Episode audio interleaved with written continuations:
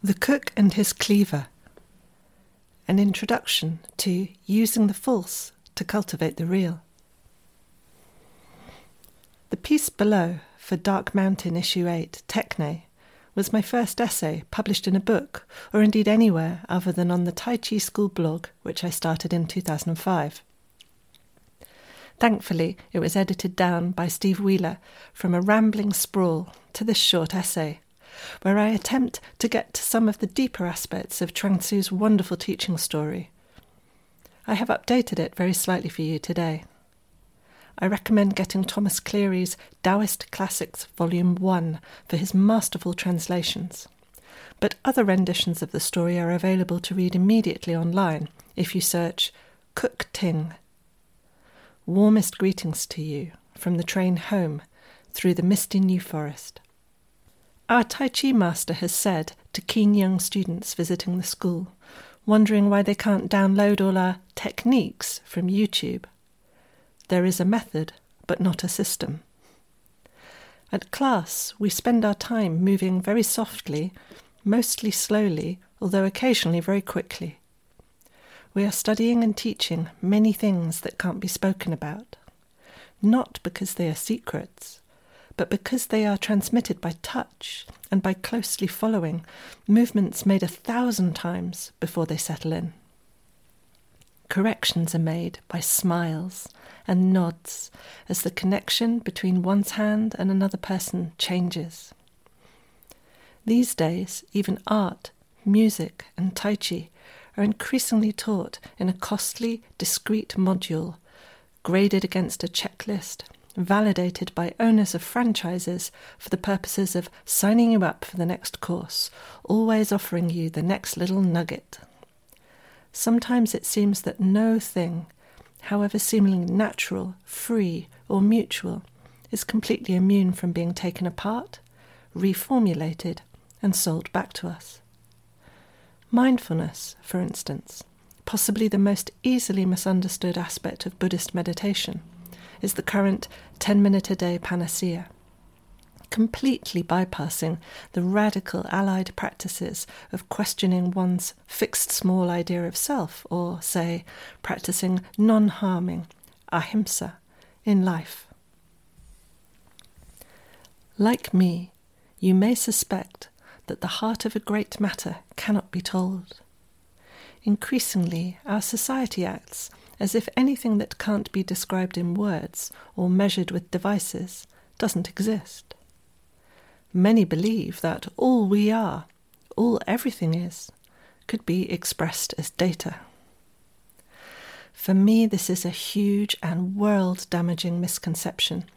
In the language of Ian McGilchrist's The Master and His Emissary, it is indicative of an overly left hemisphere dominant view. If the non-measurable and the ungraspable do not exist, then for about 800 hours a year, for the last 20 years at least, my life has not existed. For about a decade I made art, mostly bad paintings, thinking that at least there was something concrete to show for the time spent. And the following decade I made music, and some of it was decent, but the CDs are mostly discarded, and the digital files exist mainly at the mercy of the web. Since late 2000, I've been regularly practicing Tai Chi, and that leaves hardly any physical trace at all. What is made with my time and energy seems increasingly immaterial. Yet, what is really going on is steadily more real, not least in its effects upon myself and the students. What was good about studying a visual craft, especially drawing, as opposed to making art, was really learning to look and to see. What was great about being in bands and improvising was learning to listen and eventually to hear what was going on between us as we played together. My Tai Chi forms are deepening, and I still love pushing hands. But what is truly being learned, whilst apparently studying what could be mistaken for a bunch of moves and techniques, is how to sense myself and others, and finally allow myself to feel rather than to keep the world at bay. All these are examples of using the false to cultivate the real, a wonderfully counterintuitive Taoist method used to great effect by my teacher and also shown in Chuang Tzu's story of Cook Ting. Right at the start of the tale, Cook Ting is cutting up an ox for Lord Wenhui, so skillfully that the carcass falls apart with a peculiar sound. The Lord, here called the King, expresses admiration and says, "Good! It seems that this is the consummation of technique." The butcher put down his cleaver and replied, "What I like is the way, which is much more advanced than technique. But I will present something of technique." Here, Chuang Tzu reminds us that Tao precedes De, prioritizing the way in which over the means by which something is achieved. This is restated in how the Tao is manifested in a lowly cook, not a court poet or someone of high status. Ian McGilchrist writes that the story is used to illustrate the fact that a skill cannot be formulated in words or rules, but can be learned only by watching and following with one's eyes, one's hands, and ultimately one's whole being. The expert himself is unaware of how he achieves what it is he does. Then follows a great joke. Cook Ting has to put down his cleaver to speak to the king, which is to say he must stop his consummate, uncontrived action, or non-doing, and start doing something just to talk about what it was he wasn't doing.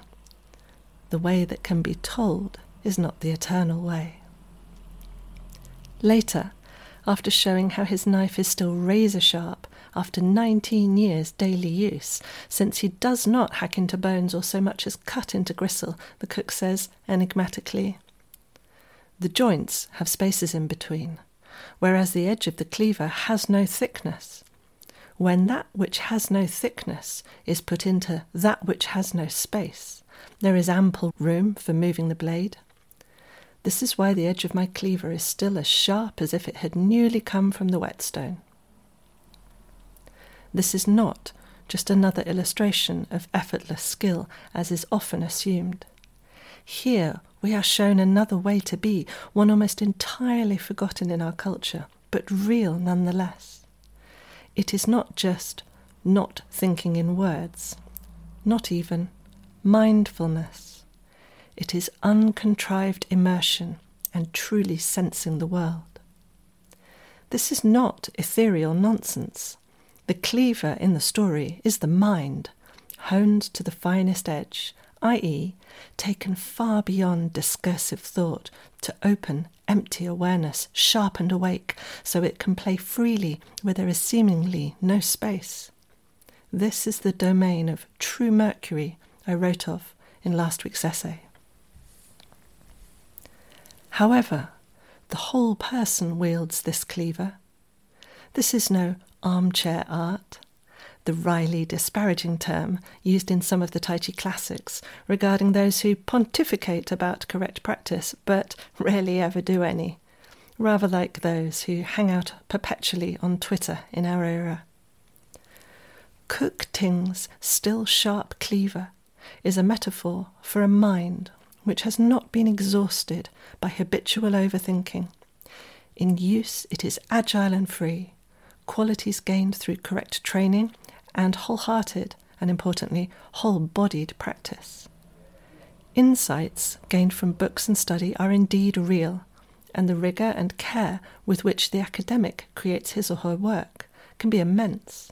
How excellent this rigorous approach would be if also applied to our subtle sensations and genuine feelings. Beyond the fineness of method this story conveys, it also tells us that any art or right livelihood, however humble, can be a way. I feel this possibility not just in Tai Chi, but when out gathering in nature, when absorbed in making things with my hands, making art, or singing harmonies along with others. Cook Ting says of the ox, even as he cuts it up, "Now I meet it with spirit rather than look at it with my eyes.